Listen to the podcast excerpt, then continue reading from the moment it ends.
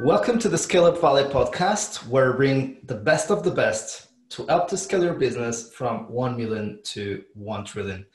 Today, we have a very special guest. Uh, he is back. He has been in one of our previous episodes almost one year uh, ago. I recall that was also in the summer, and I was uh, at the office of uh, one of his, um, uh, of his portfolio companies, Signature It, and, and his name is Gonzalo Tradacete, managing partner at Faraday Venture Partners. Welcome back, Gonzalo, to the show. Thank you very much, Mike. Very, very pleased uh, participate in your show. Thank you very much. It's really a pleasure to have you back. And uh, yeah, we have we have talked in in during peacetime, and now we are, as you know, we are doing a special edition uh, dedicated to wartime and to help uh, startups and scale-ups and founders and executives and to be better prepared for for the times that we are facing today and for the um, upcoming months. So it's always bet it's always great to um, to pick up your brain and learn from you and from your portfolio, so you can all help each other. So it's all about uh, community. For the ones who didn't have the opportunity to listen from yourself in the last episode, if you could just introduce yourself and, and the amazing job that you are doing at Faraday, I, I, w- I would be very uh, thankful. Thank you very much, Mike. Well, uh, Faraday Venture Partners is a, a private investors club uh, specialized in venture capital. We invest in the early stage of companies. Uh, early stage, I mean early commercial stage, at least six, twelve months of sales. And we analyze and we invest in that stage, and we make a lot of follow-on uh, funding as well. But we enter at that stage in particular. We initiated in Spain, and now we are also active in Portugal, uh, Mike, as you know, and in awesome. Germany as well, with our first uh, investment in Germany these days, actually. So we're very happy, and we will be also Congrats. opening new new towns in in uh, in Europe in the coming months. Got it. So we, we really co-invest along uh, venture capital funds. We are uh, a different animal, but good friends with them, with Business Angel. We're in the middle of both, let's say, of uh, company stage, I guess. We are, have a very broad view. We don't invest in any specific sector. We invest in everything that we see uh, sense. And uh, we are very much focused on uh, the commercial part of the company. We try to... Uh, put all our uh, efforts in um, helping the companies to sell more.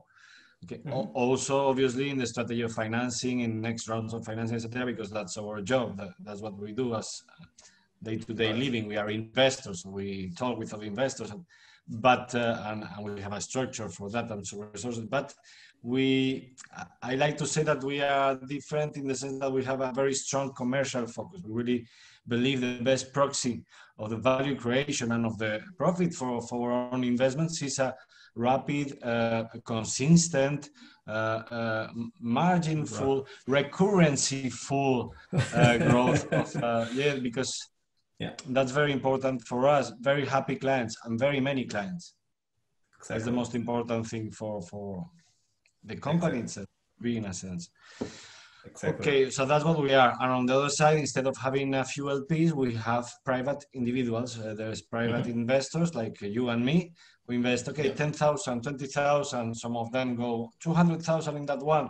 Uh, right. But many of them, three thousand or two thousand. We are two hundred twenty-seven members across Europe at the moment. That's incredible. Congrats. Uh, and we're growing at uh, normal in peace times. We're going at four or five new members per club per month. Uh, during, we will talk about that, during wartime, there was a couple of months that everyone was scared, obviously. And mm-hmm. now we're coming back with these uh, three, five uh, uh, new members per month, opening new clubs and starting with our own digital, as the one of the good parts of the pandemic as well, digital commercial strategies exactly. as well. Exactly. So, uh, exactly. so that's what we are. That's amazing. So in less than a year, you are already in Portugal, my hometown. That's why we were uh, kind of doing this private joke. And, and Germany uh, as well, a very competitive market in, in the investment uh, landscape. Yeah. And it's good. For us, it's very important, this internationalization. As we were talking in that conversation, I remember, but I believe yeah. the early stage is very important for Europe uh, to yeah. be able to have professionals that invest at that particular stage that are able to connect with people like you, with, you know, uh, yeah. professionalize at an early stage of the company. The company itself, I believe there's a lot of value creation potential, and exactly. in the smallest and smallest time frames. Every year going on, the more digital the economy, the quicker you can get to your real customers anywhere exactly. they are. Exactly. So exactly. I, I really believe in this uh, in the in this focus, and that's why we are internationalizing and opening new clubs instead of trying to grow the Spanish club, uh, which would make us go to a later stage, which is what we don't want. We want to be in the early stage in many places because we believe that's where the opportunity and the necessity are. You know? Yeah.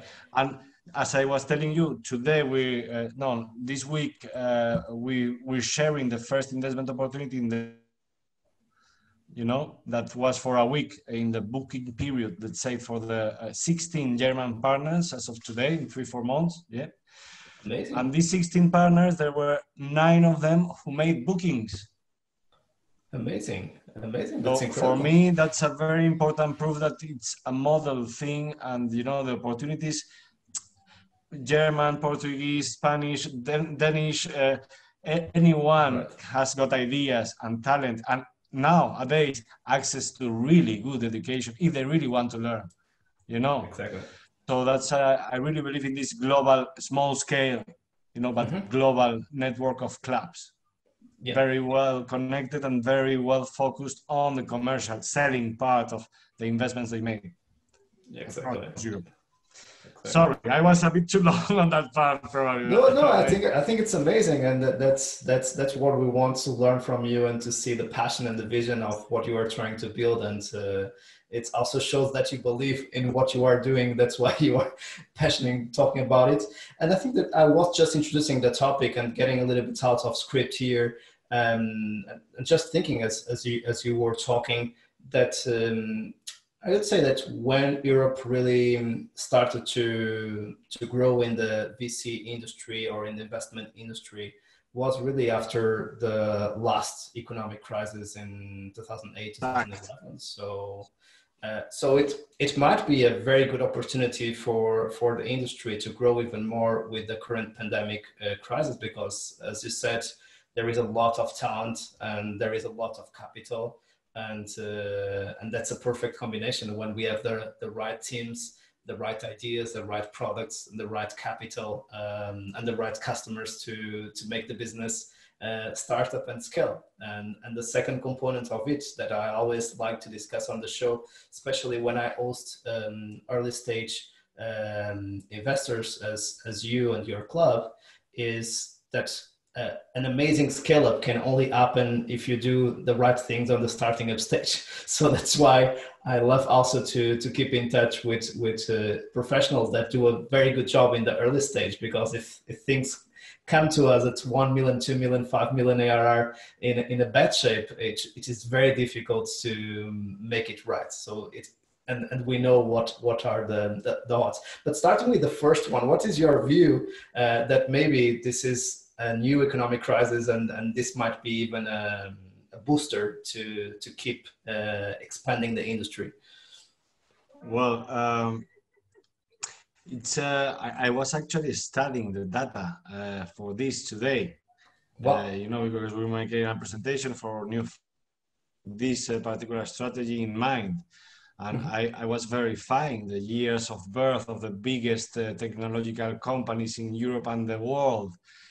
Yeah. I guess less than ten percent of the biggest brand names in the industry that you know, that we can talk about in uh, very yeah. interesting ways in these kind of shows, you know, were all born just before, just after, or during a crisis. Or, a, I mean, exactly. a recession, not a crisis, a recession. Exactly. Okay? We can talk about the bubble, the dot-com bubble in two thousand. Yeah, there were some there, very interesting ones, very interesting, but that was not a recession. Recession was the global financial crisis in two thousand seven, two thousand eight. And there, there were huge Uber, uh, you know, uh, WhatsApp. Uh, you go into many different sectors of the economy and you had huge innovation there. you know. Absolutely. And, Absolutely. and and and you see that. Why? Because there is normally a change. With the recession comes, obviously it is uh, uh, uh, even more encouraged if there are changes also in the technological infrastructure, which we had from two thousand onwards with the growth of internet access, et cetera, et cetera. It's not the invention, it's the access of the consumer, mm-hmm. you know, the speed exactly. and the e-commerce trust and all, everything that we've had from two thousand onwards, that, which is what makes you can grow hugely if you have the right product or service. When have you got the right product or service? Well, not. When have others got the right product or service? Well, when the necessity has been there for a long time and they have huge resources and big companies and they can do whatever they need to adapt the, the product better and better. But if there's a pandemic, let's say, mm-hmm. and it changes totally the way of consuming certain types of goods or services, that represent obviously an opportunity that one hundred percent. People that, do, that have been laid off many times because of the recession itself uh, have an idea because of a pain they have lived themselves mm-hmm. as a result of the pandemic, and to solve that pain, very motivated yeah. to solve it, can fight giants, because giants have their own problems. I have still two million and a half clients with this product. I'm losing five percent per quarter. I need to solve this. I have an ERTE going on, two thousand employees, and I need to lay off, and I have so many fires at the same time. I cannot focus on a new product for the new necessity. I need to reshape myself. And that is the moment to attack. Exactly. I hope exactly. not being too aggressive, but always aggressive is an opportunity, always. And if on top of that, you have the infrastructure, I mean, technological infrastructure and access, uh, uh, uh, no infrastructure as universities, how many people, twenty-five to thirty-five, have not gone to a good university in Europe? Come on. That's a great if you question. Have a lot of uh, accelerators, incubators who have uh, blossomed after the last crisis, that are prepared to take in new ideas and to educate them in the marketing, the lifetime value, C A C thing, the, you know, how to exactly. create a startup and stuff. I think it is the moment. That's amazing. That's a very uh, encouraging view on, on the world. And I, I agree with you, uh, especially any world-class. I know you agree. any any world-class investment professional uh, knows that we need to be cold uh, when when things are changing, and that this is a huge opportunity, and we need to take care of our emotions and of our fear, and uh, and be focused on the opportunity. And, yes. and make it happen, right? So that's a, a question of uh, mindset. Easier said than done. So that's great to listen that from from you uh, here on the show. And let's come back to the three critical ingredients that we always discuss here. So number one, radical focus. Number two, world-class leadership team. That's all related with this conversation. And number three, a culture of um, execution. So starting with number one, and of course, we want also to, to pick some examples that you can share among your, your portfolio in terms of best practices or lessons that we, we might learn from them. Um, Focus is really important during peacetime and uh, during wartime, according to our theory and what we have been discussing, we might have even more opportunities. So it seems that in wartime, uh, we might need to change strategy and change the path very, very quickly to adapt to the new situation. But at the same time, if we get tempted to try to do too many things, especially in wartime, Uh, this can be very dangerous. So focus seems to be even more important in wartime than in peacetime, especially when you have less uh, resources. So what's your take on radical focus uh, peacetime versus wartime, and how, how have you seen your um, portfolio of companies adapt to the new situation and redefine their critical priorities uh, during the pandemic crisis? Okay, what we did, uh, the day one of the pandemic, the emergency state and stuff, uh, was thirteenth of uh, March, which I think it was a Friday, was the Monday. Yeah. Uh, we sent an email uh, and we contacted uh, personally. Um, let's say, imagine we have around twenty companies in the portfolio, right? Yeah.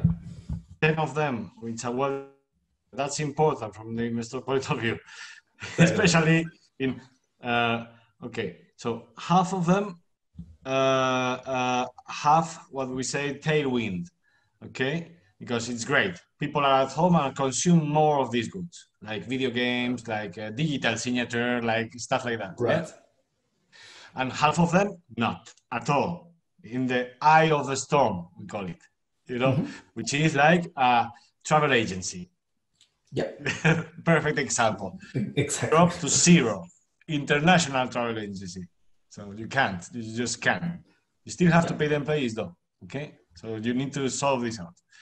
Yes. Yeah. So first thing we did is one hour a week with each of the C E Os of the uh, half ten companies of the portfolio that were in the eye of the storm to see the treasury, to see the Excels, like the monthly projections week, to see the cash, to have full visibility on the cash, for them to have it, and for us to be able to spar with them on three particular topics, three top priorities in wartime, as you say.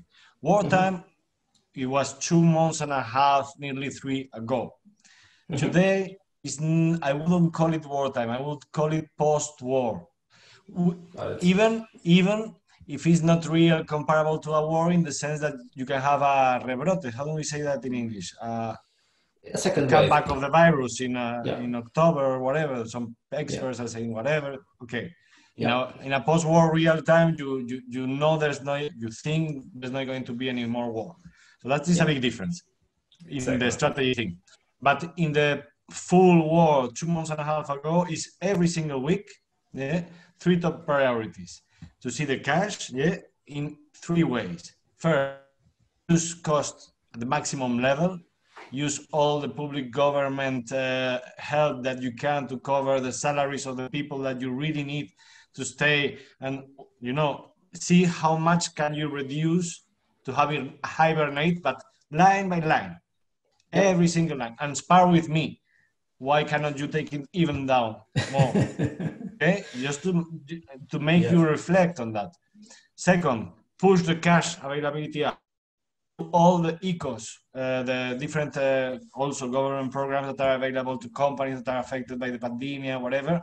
Yeah. Go to all the commercial banks and try to have the maximum cash you have. On that, we had a compliance and legal affairs officer and a C F O, and they were advising personally as well to the application of the E R T Es for the reduction of salary cost and yeah. to the application of the cash loans. But I was checking with them the implementation of this contingency planning, let's say, on reducing expense and maximizing cash. First two are very, not easy, but obvious and immediate priorities.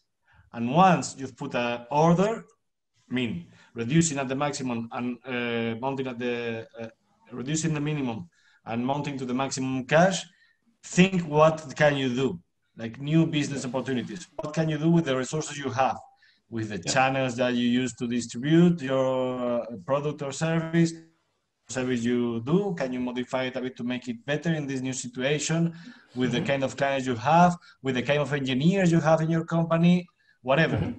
But think about that. And like Spar, that was the more pleasant part, you know, it like was a brainstorming how to adapt. Exactly. And they've been doing amazing things. Amazing things. Some different companies, one of them uh, gel for, yeah, and yeah. the other masks. Right. Two different companies, among many very things. A travel tech company was making for the airlines a software that told the clients where they could go and what permits in real time they needed. Oh, that's amazing. It was a huge war, you know. It was as much yeah. technological as as verifying many, many, many things by, you know, but huge exactly. service and value as well. So you can do stuff, you can do, but first you need to put order. These were the three main priorities. And all these three priorities need to be seasoned. Um, you need to have a source, which is communication. A lot of communication, because people are scared, employees are scared, providers are scared, uh, consumers, uh, your clients are scared, your investors are scared, everyone is scared. How do you take away scare? Not by shutting up and executing, no, by telling. So we had like, a, we, we told, I was advising them to put a, each one on his own base and whatever, you know, but a frequency of communication. Yep. In our case, we are less than ten employees. It was one uh, together meeting every single day of thirty-five minutes. Communication with my investors, for example, with most of the companies I portfolio once a month. You know, mm-hmm. from the ones that were in the eye of the storm, the others that were flourishing. Okay, no, let's focus on selling more. It's okay. Don't talk to us. You know, but the ones that were in deep trouble, uh, we we could help. I guess already just by doing this, talking, talking, talking with them on what others are doing. We also did, for example, an initiative is uh, Friday before lunch, one hour of the C E Os that were in the eye of the storm, mm-hmm. together with me as a moderator to talk about these three priorities, as I told you. You know, yeah. uh, minimize expense, maximize cash, and uh, new initiatives. Yeah. And there were brilliant ideas. Actually, if you put ten pe- brilliant people in a video call that are under pressure or with problems that are common to these ten people normally, That's then amazing. you have uh, you have ideas there. So these were um, these were a bit our focus in the first uh, month and a half, week uh, weekly sessions. Then after the E C Os were obtained and the plan was reduced by weekly sessions, okay. And now we're going to reduce it to it's okay. That's the other thing, good thing about early stage. It's not two thousand people companies or two hundred people companies. You know, it's twenty, thirty, max fifty. When we yeah. enter, it's maximum fifty, you know, it's between ten and thirty normally, co- people, which makes that uh, people are very compromised, that understand and have a real access to the C E O. And in deep shit, you, you, you actionate yourself for something you believe in, you know, and uh, you can cut down or pivot easily or with a little cash, a little help from the government grants and stuff. For example, all of the companies from in the eyes of the storm from our portfolio have now twelve to eighteen months of runway because of the government financing they had. They had never had this runway. And in the best possible situation ever, like one year of uh, no capital paying and four years of uh, amortizing. Yeah. So, that before the pandemic, the conditions on the loans, they are excellent. Exactly. So you can do that when you're a startup. If you are Iberdrola, it's different. Exactly. Or a mid-size, big-size company. Exactly. So that's what we've been doing as a radical focus. Really focus on these three things.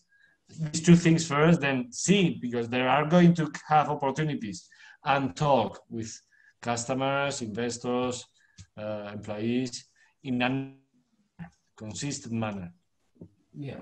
And and regarding the the priority number three, I, I would say that you have prioritized anything that would have an impact on the short term to, to bring cash in or to differentiate the company, right? Mm. The thing is that they are the C E Os, but uh, in my view, uh, they need to try to push for things that are going to flourish very quickly now, but stay in the long term, yeah. if they can. If they can. It depends on the industry, clients, many things, but if you can, that's the obvious ideal. Got it, got it. That's perfect. I, I always love the way you respect the position of the C E O and, and the team. You are always very careful about my that. company. Exactly. I, I, I love that. yeah. We well can done, sometimes help, but not all the time. Exactly.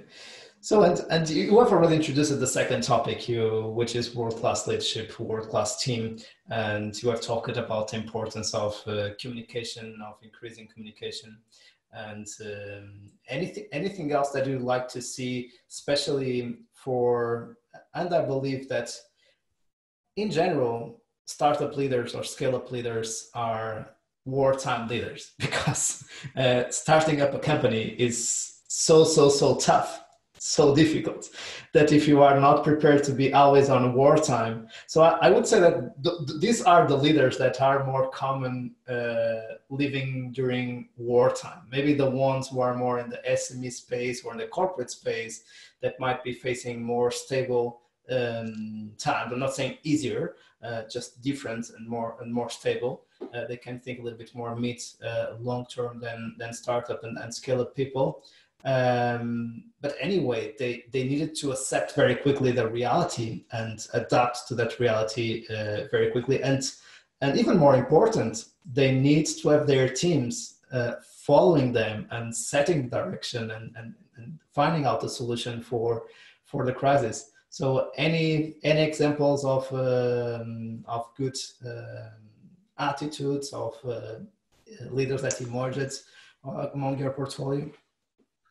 Today or late night yesterday, I received an exemplar exemplary email. One of those that really had a really, most of them did, you know, good reaction from uh, mm-hmm. in this crisis and good results actually. No?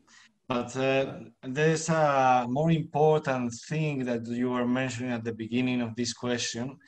Um, just noting this for that particular example, because I think it's important and a good example for everyone, every C E O. Mm-hmm. But uh, the important thing that you're saying, world-class leader, you know that you have a, a wartime C E O uh, when they react positively. When they don't, oh, fuck, all that shit, all, all negative comments and stuff. Happily, we live, Mike, in an industry Uh, where the people that we invest in and the people that we collaborate in and we talk with normally are adventurers. Exactly. They had exactly. a smaller aversion to risk than average, which means those normally are prepared people to be unprepared. Yeah. Which means Love. that they know that they're going to encounter difficulties during a startup, even if there's no pandemic, that they cannot anticipate and they will need to react. So they are mentally prepared in a sense for being unprepared. you know. Exactly. Okay. You are not prepared for a pandemic. You are not expecting to have this kind of unexpected, obviously.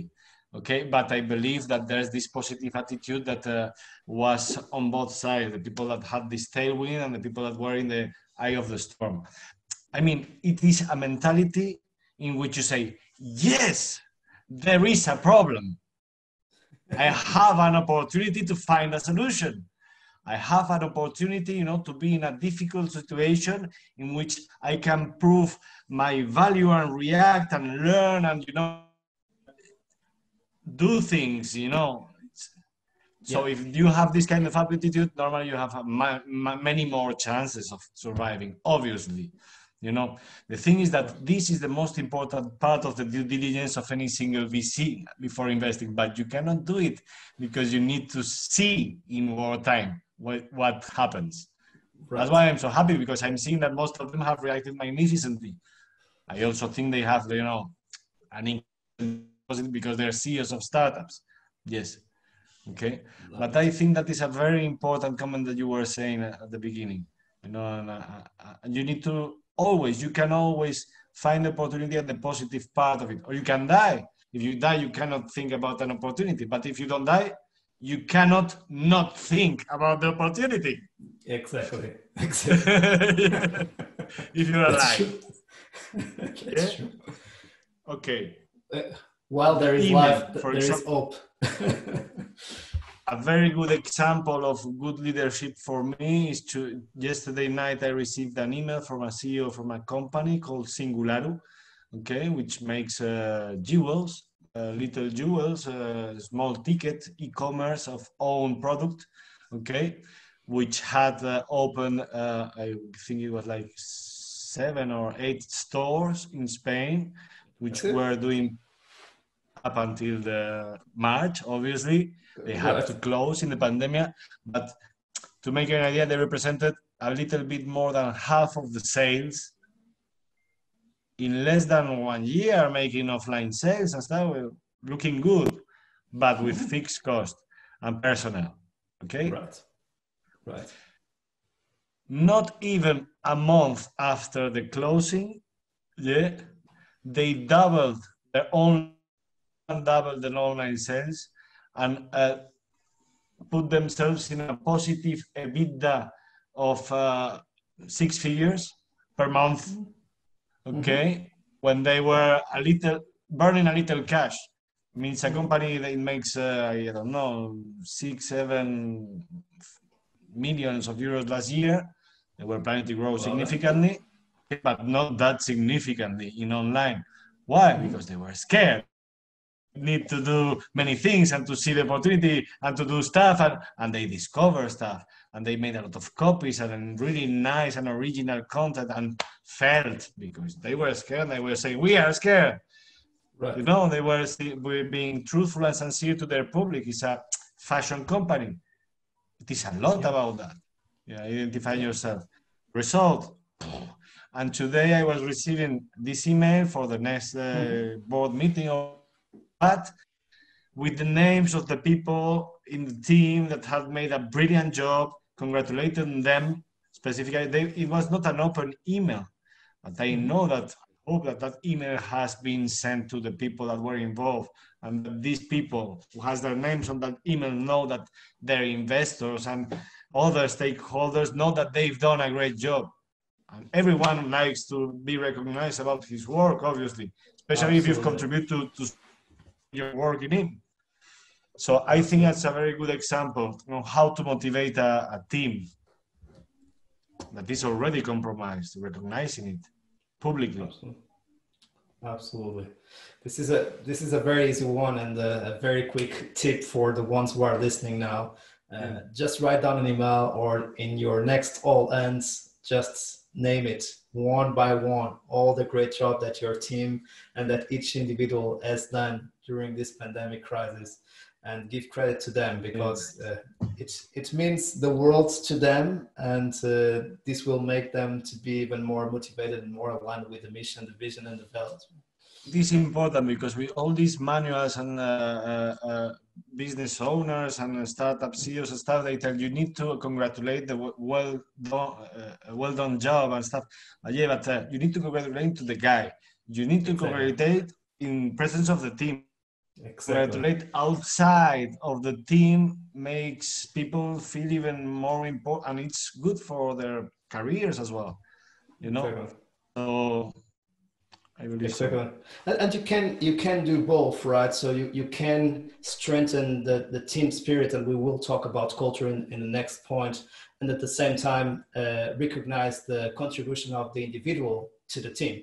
So recognizing that there is no individual that can do it alone, and this is the proof of any startup, any executive knows this, that it's possible to do this this journey alone. It is really impossible, it's tough, and uh, but every single one can make a difference in in, in a team jobs, and, and we know, if we think about Messi or Ronaldo, they can play a difference, but without a team uh, they can't win.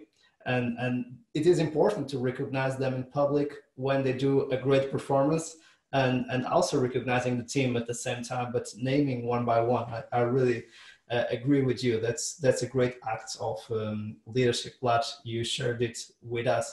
Uh, so the last topic, culture of execution, it's uh, very related uh, with what we have been discussing uh, so far. I will not talk too much about the rhythms of communication. You already shared some about that, but mainly about keeping the culture alive. And sometimes it can be very tempting to do the wrong thing at the wrong time. So not having the right attitude, not talking, especially now, we, we can talk people to people face to face uh, during uh, a lot of the period of the pandemic crisis, uh, but we might have Zoom video, so we need to, to, to say tough things sometimes for the ones who decide to go through furloughs or, or uh, to fire people during the pandemic.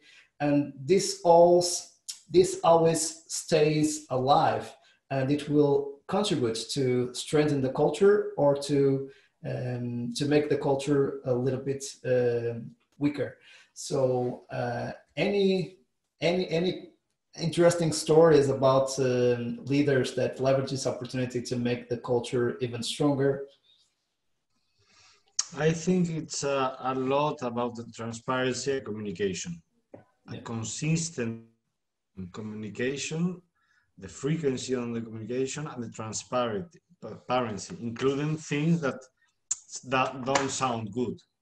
Mm-hmm. Okay? important. Yeah. It happens, you need to put it first. Okay. Yeah. Uh, that being said, that is the important part, because they already work in your company because they believe in your idea in, in, in principle, in, principle, in theory. Yeah. You cannot put the fire, the hand on the fire for seventy-five people in a company. Obviously, there will be people that are there because, well, okay, I was here, you know, yeah. but uh, you need to be careful with that. So uh, you, you need to, uh, uh, uh, the important thing for many people in terms of war is, uh, will I keep my employment? Okay. Mm-hmm. Uh, a second important thing, I guess, on a secondary part is, will this grow? I will probably more on the top management part, not the founders, but the employees that are more senior in a startup, I would say. Okay, is it still that shiny that I thought it was when I joined? Exactly. I mean, will my stock options do something, or is this not just survival thing, you know? Yeah. No, so first thing is survival. Like always, I okay, I'm a senior, but I have two kids and I need to earn some money. Okay, but I didn't join this company as a senior uh, for the salary. I joined for the yeah. upside. But first, for everyone in the company, survival. Second, it's uh, so you need to be transparent about survivorship. You need to be transparent about uh, opportunities. You know, projections. I mean, financial yeah. projections. Not everyone will be that interested in numbers, but are we going to survive uh, or are we going to have a year? So I think that's a very important thing to talk about at first. Yeah. Second, I mean, you need to, the only way, in particular if you have problems, is to add value. You can only sell things to people if these people think that what you sell them is worth more the price they pay. It's the law of economics, you know? Exactly. So you need to add value. V A T, you know, it's a value-added tax. You need to add value. So that's the first thing, you know. And uh, if you add uh, this value, uh, you you will survive. That's the important mm-hmm. thing. Okay. You need to make people believe on that spiritual level that of the value that you bring. So that's another thing that you were we were talking about before. Uh, mm-hmm. Let's focus on short-term opportunities or opportunities that are new but that will stay in the long term. You exactly. need to add value. That's the, the, the answer. Normally it's a long-term perspective that is going to motivate people spiritually. Not, we can earn a million euros next month or not. Yeah, let's go. Exactly. Okay, yeah, but I didn't really join the company for that. It's exactly. more about the impact in that industry or my professional this in what I'm learning here, or things like that, spiritually, after survival and upside. Okay? Yeah. And, and I, I think that's the three things uh, that you need to uh, put. Uh, and the, the, the, the spirit, and then there's the personal thing. And on top of that, it's always advisable to have a team that you get along with and that you can also take some beers with from time to time. I mean, you don't need to have lunch every day. Exactly. It should also be kind of friends. It's not your friends, it's your team. It's different. They yeah. can become your friends, yeah, for sure. But at that moment, it's war and you need to save them. You are the captain. And yeah. it's not a friendship relationship, but it is a very personal relationship. So let's have, from time to virtual, for example, drinks, a beer before lunch, uh, uh, yeah. on a weekend, whatever, to talk about what you're planning for Saturday. Uh, first of phase two of deconfinement, or more personal thing, because you also connect with people on that personal level, and, and that's probably the more important level, you know. Exactly. So that's the, I think that's the, and on top of everything, there will be people that connect and are motivated, and there will be people that not. Mm-hmm. If you are a good leader, you will do that for everyone, but you will accept that we, there will be people that are not motivated or in your boat, and you need. He's he's wrong because he's not convinced by my vision and my message and my personality. No, he's not wrong. he's just not convinced about your vision and needs to go to another team where he is convinced. That's fine. I, I love that perspective. So it's it's the same with a customer that uh, doesn't buy, right? So yeah, it's, no, you it's... need to buy. You need to buy. No, you don't. I need exactly. to make a product that is for a particular clients, but not for everyone. And in, in certain conditions, uh, those customers would buy. If the conditions change, they would not buy anymore. And, and the same applies to, um, to talent. So, and they accepted to buy at that time, but now they are not interested anymore in the product because the context has changed, or even uh, the problem that they have now is not the same problem that they had before. So they are not looking for the same solution uh, and, and the same. That motivation. Is a problem. That is a big problem, a war problem, a pandemic problem, but that is much less of a problem to a startup with uh, eighty, one hundred B two B SaaS clients than to a giant with two, three, five million clients of a product that he needs to keep. Exactly. He cannot just cut. Exactly. So yeah, of course, it's a problem. Perfect. And we, we came to the end of the show with uh, a lot of lessons and a lot of tips to really apply almost after listening this episode. Uh, and I would like you to challenge with the last question. I already did this, this question last time, so let's Uh, improvise a bit here, and let's say if you would have the opportunity to talk to your younger self at the beginning of this pandemic crisis, what advice would you tell to Gonzalo uh, in March or February when everything started? Um, my father used to tell me uh, about the advice, and I, I would give me that particular advice, which I was lucky enough to hear from my father when I was younger. Uh, do not take my advice if you are not capable of deciding on your own. Hmm. He didn't say it like that. But that's what I would say as an advice. I hope I would understand it. What it means is that uh, I may be wrong.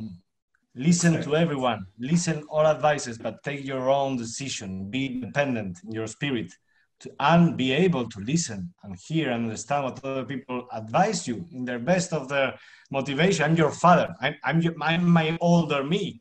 I'm more interested than anyone. Okay, but I may still be wrong, even when I'm much older. Exactly. So listen to me, but take your own decisions still. Exactly. Now, now we understand the reason why you are so disciplined, disciplined uh, practicing this principle of uh, not imposing your view and not interfering on the decisions of your of the leaders of your portfolio. So thanks so much for, for sharing your time with us. It was really a pleasure to, to have you back, Gonzalo. Thank you very much, Mike. Thanks a lot. Pleasure to meet you.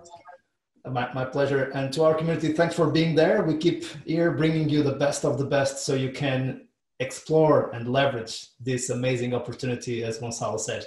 See you soon and keep scaling.